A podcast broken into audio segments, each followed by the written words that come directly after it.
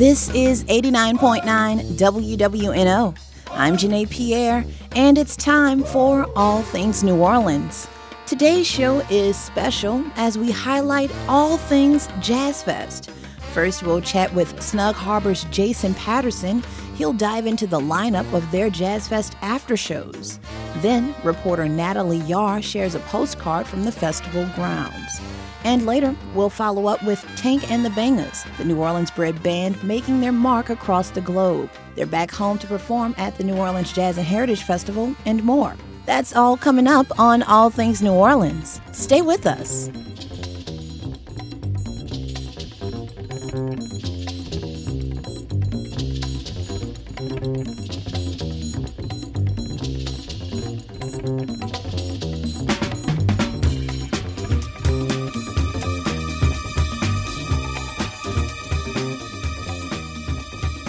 As the New Orleans Jazz and Heritage Fest continues, so does the fest after shows at Snug Harbor Jazz Bistro. The city's premier jazz club has featured musicians like Davell Crawford, Ellis Marsalis, and Germaine Bazzle all within the last week. Here to tell us who's on the ticket this weekend is Snug Harbor's Jason Patterson. Welcome to the show. Well, thank you for having me. Absolutely. First off, you know, this isn't the first time Snug Harbor has hosted major talent after Jazz Fest. Uh, in fact, this happens quite often, right? It's pretty much the place to go for musicians after Jazz Fest. Uh, that's true. We're uh, open year round, seven days a week, and uh, sometimes it feels like a jazz fest all year round. so, Jazz Fest kicks off weekend two today, and so that means the shows at Snug Harbor continue. Who's playing tonight? We have Dr. Lonnie Smith, who is a legendary uh, B3 organ player. Lonnie has come a number of times to Snug Harbor. A lot of times it is during Jazz Fest, and he's always a, a great thrill. Lonnie's been around the music scene for a number of decades, mm-hmm. and tonight we have him together with some of our best of the New Orleans music community, and I'm talking about saxophonist Donald Harrison Jr., drummer Herlin Riley, and guitarist Detroit Brooks. Wow, and this this is a mix that has never happened before, right? True. Donald Harrison has a history with uh, Dr. Lonnie, and we've had him with Detroit before, but we've never had this specific configuration. Herlin Riley has has not uh, played with Lonnie on our stage before, so this will be a first. Now, speaking of Herlin Riley, he's actually doing a show on Saturday night. Tell us about that quintet. That is uh, Saturday night at 9 o'clock and 11 o'clock. And that's a configuration. He's had an award winning album out for the last few months. And he has some folks from that record on, as well as some of his regulars in the New Orleans band. And Saturday night, we'd be having Kyle Roussel on piano, Derek Douget on saxophone, Kevin Lewis on trumpet, and a veteran Curtis Lundy mm-hmm. on bass. Mm-hmm. He played on Herlin's record, and he's played with uh, who's who of jazz artists for decades. So it's great to have Curtis join Herlin on Saturday. You mentioned Kyle Roussel. He's actually the pianist for the Historic Preservation Hall Jazz Band, correct? That's correct. He's had his own records out and uh, had been with the Dirty Dozen for a length of time. Uh, very gifted and has a really good range on piano. Yeah. So Sunday ends Jazz Fest. Unfortunately, how are you guys closing it out? Uh, we are going to have Terence Blanchard and his E Collective band. Uh, it's great to have Terence uh, anytime we can. It's not too often because he's touring so much and uh, is always involved with something, either doing a soundtrack or uh, a lot of different things. So it's great to catch him, and uh, he is a great closeout for the Jazz Fest season. And those shows, uh, once again, any of the shows that are during the actual fest days are 9 o'clock and 11 o'clock. Sounds like it's going to be a good time. Yeah, it's going to be a great time. So I hope everybody can come out and come visit us. That was Snug Harbor's Jason Patterson. Thanks for joining me today. Thank you, and have a great Jazz Fest.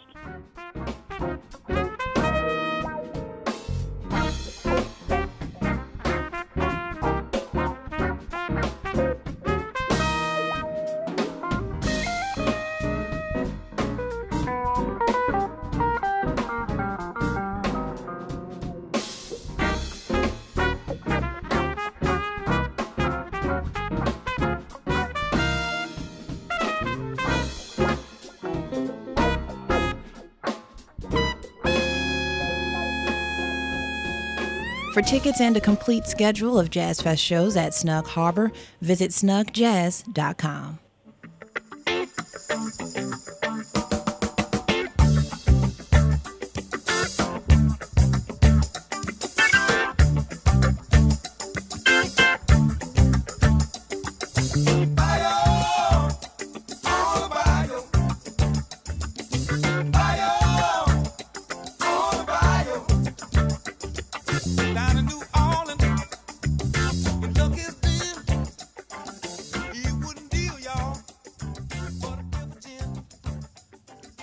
Jazz Fest is more than just music.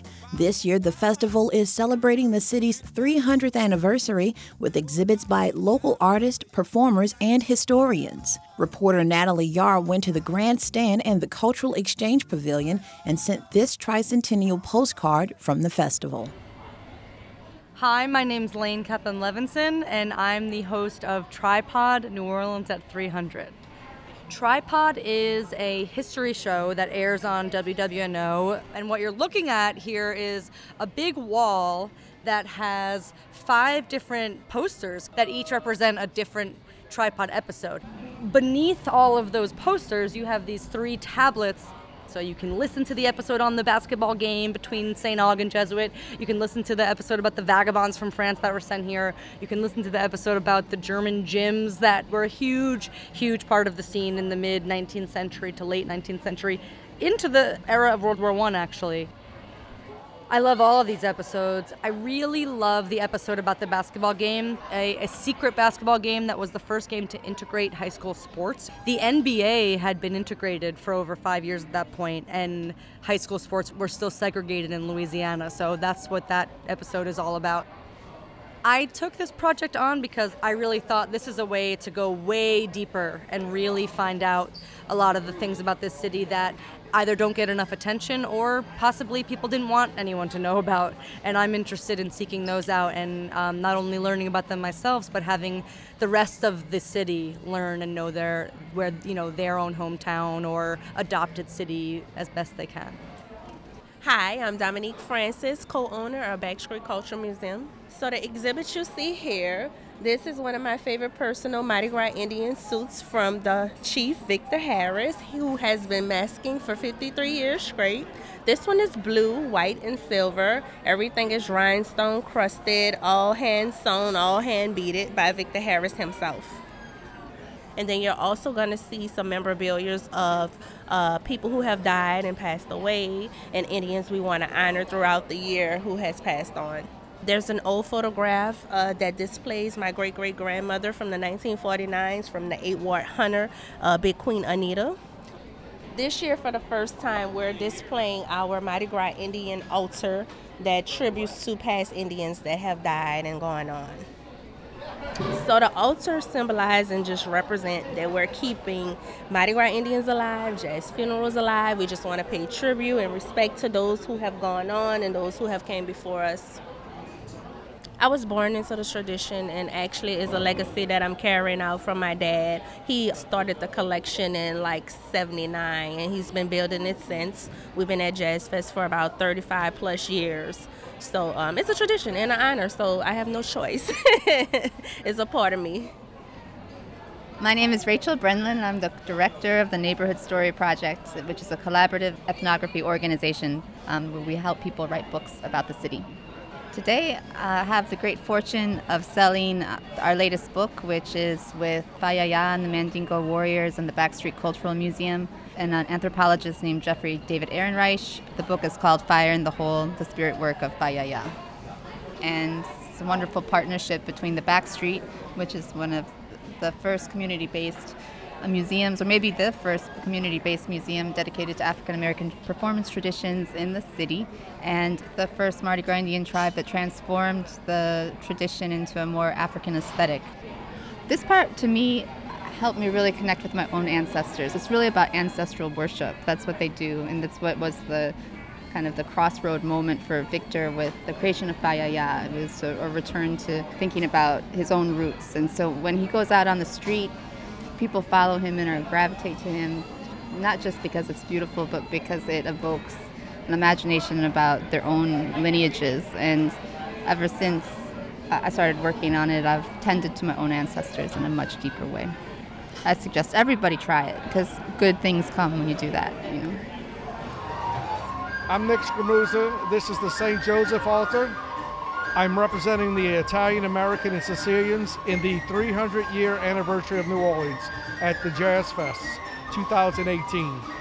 St. Joseph altars have been done since the 12th or 13th century, and they represent our uh, giving blessings and, and thanks to St. Joseph for saving us.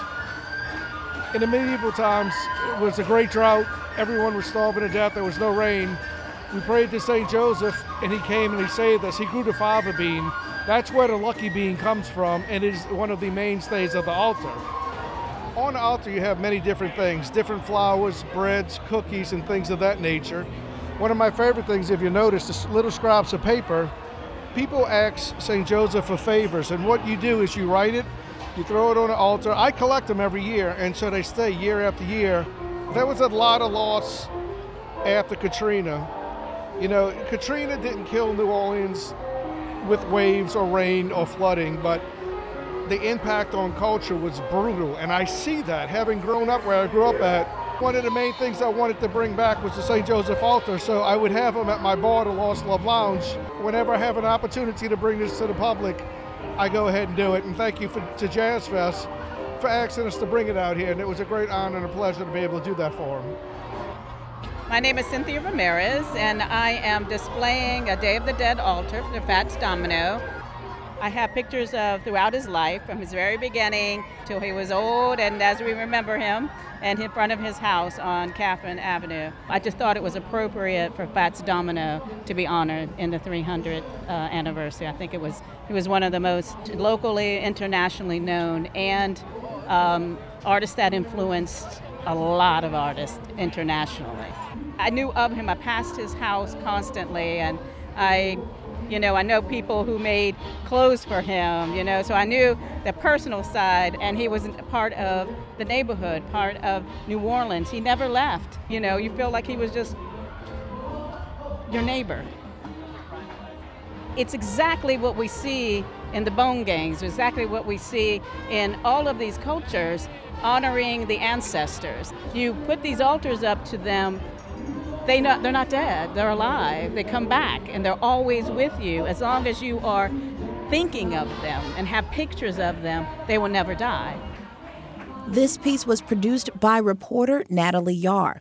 Jazz Fest runs through Sunday.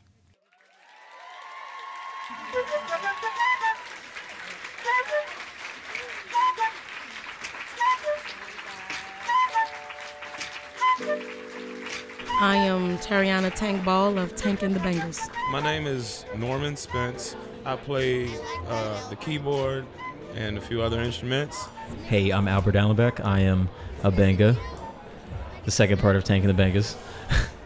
I play saxophone and flute. My name is Joshua Daniel Johnson. I play drums and I am the MD for Tank and the Bangas. New Orleans' own Tank and the Bangas have toured across the world since winning NPR's Tiny Desk contest last year. Now, the acclaimed band is back home to perform at a few local venues and to grace the Acura stage at the New Orleans Jazz and Heritage Festival. I had a chance to speak with Tank and the Bangas after a sold out show at Tipitina's. And my first question do you know what it means to miss New Orleans? well, I've been missing home a lot. You know, um, to be in the hills of California was something, you know, so beautiful to see. But for the first time in my life, I missed being below sea level. The band's most recent success include performances at South by Southwest and debuting at Coachella. And in between shows back and forth in the US, Tank and the Bangas were able to release their newest single, Smoke Netflix Chill, a song just as fun as the title implies. Here's how it came about. Oh man, so much fun creating it in a room full of friends, and um, started off literally as a freestyle and went somewhere amazing. We got so many amazing dope artists on it from New Orleans, and it's really cool to hear it actually like breathe and walk and climb the charts.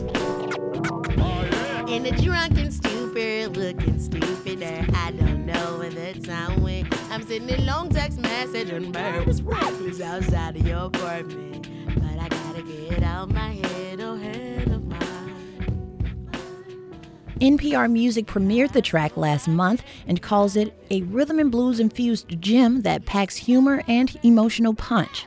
Oh, and those New Orleans musicians featured on the song? Well, saxophonist Albert Allenback tells us about that. we we had uh, this group called the Harbinger Project.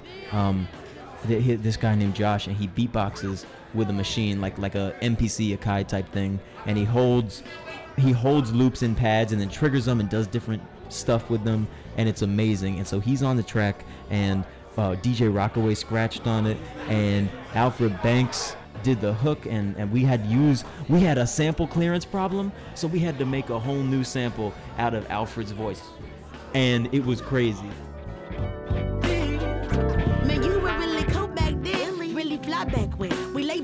back, we we get lit, do dumb shit. It's kinda funny how we got started when I think about it. Ain't you never free? That's never he saw me at the party. He asked me if I had a boyfriend. Sexing to the door and slide on. Feeling hella bent. Alcohol got me. The band's ongoing evolution involves more than just music, and it's obvious. we know each other so much more as people now that it affects the stage performance in a in a good way, in a really good way. Because like it's kind of like talking, you know. It's a, um, John's brother Joe actually talks to me about this all the time, like how it's like a conversation, you know, and it's really just like talking to each other and you know how you talk to a friend is like you have good conversations with a friend, right? So it's like good conversations on stage too. Um, that's the biggest thing. We've grown as people, so we've grown as musicians as well. It's really awesome. Um, 'cause, you know, I've been around for what four years, I think, and I mean in that time, in the four years, we've grown like, you know, anybody could tell you, it's been like, it's been amazing how much we've grown in four years. We're more free than we were before and somehow more refined you know? Tank as an individual has always been probably damn near as free as she is right now because she's just such a like she is a force. And i noticed it was like a, childlike freedom you know what i mean? Whatever come to heart she bring it sincere and everybody appreciate it whether she went through it or not. So i mean um but that has also uh, kind of spilled over on the band in different ways, and I feel like we all are kind of coming out of our shells in ways. I know uh, me, I'm dancing way more than I ever have. You know, I'm not great, but I don't have to be. That was keyboardist Norman Spence talking about his newfound freedom on stage. So I asked Tank about that freedom, which he says she always had. I'm free. Um, free of inhibitions, free of fear. You know, um, a lot go through my mind in the middle of a show. You know, um, is a note right? Is a dance right? Is my outfit coming apart? You know, is my track on? But um, but there's just so many moments where none of it matters, and that's that's freedom. Cruising in New Orleans.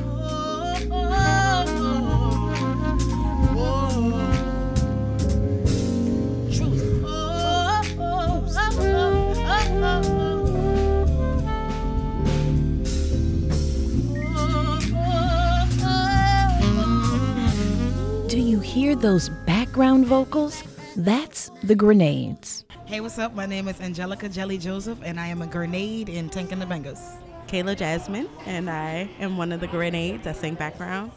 The grenades are like the cherry on top for Tank and the Bangas. The grenades are like hype men slash, you know, beautiful vocalists slash, you know, like the, the the party jumpers. I don't really know how to explain it, but you know, we serve a purpose and we do it to the best of our ability, you know, and people enjoy it. Tank loves us. We love to do it. You know, we're just happy to be here. So they gotta go on stage. Who's they? What's that? Who's gonna go on stage next? After their Jazz Fest performance, Tank and the Bangas will continue their extensive North American tour.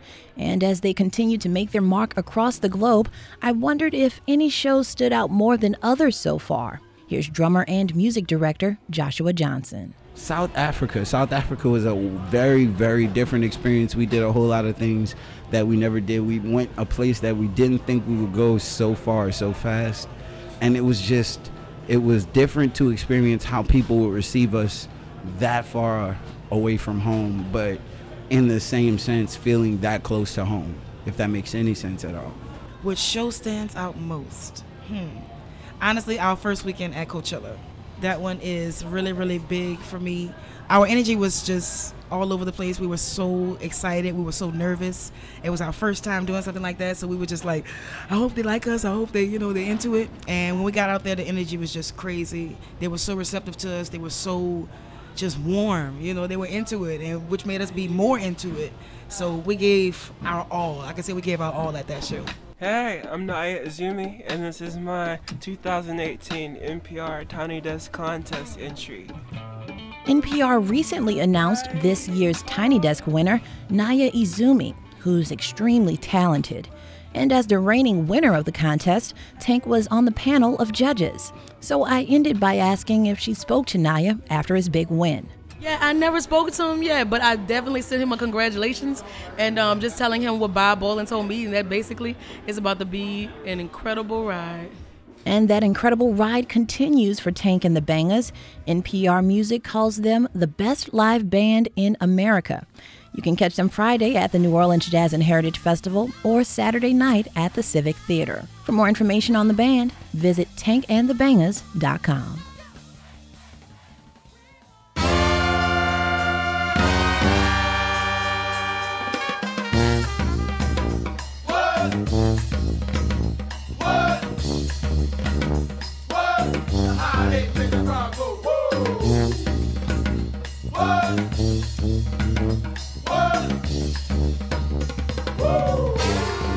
And that's it for this week's edition of All Things New Orleans. I'm Janae Pierre. Follow me on Twitter at Miss Janae Pierre and feel free to tweet comments or questions. Would you like to suggest a guest or topic? Send an email to Janae at WWNO.org. That's J A N A E at WWNO.org.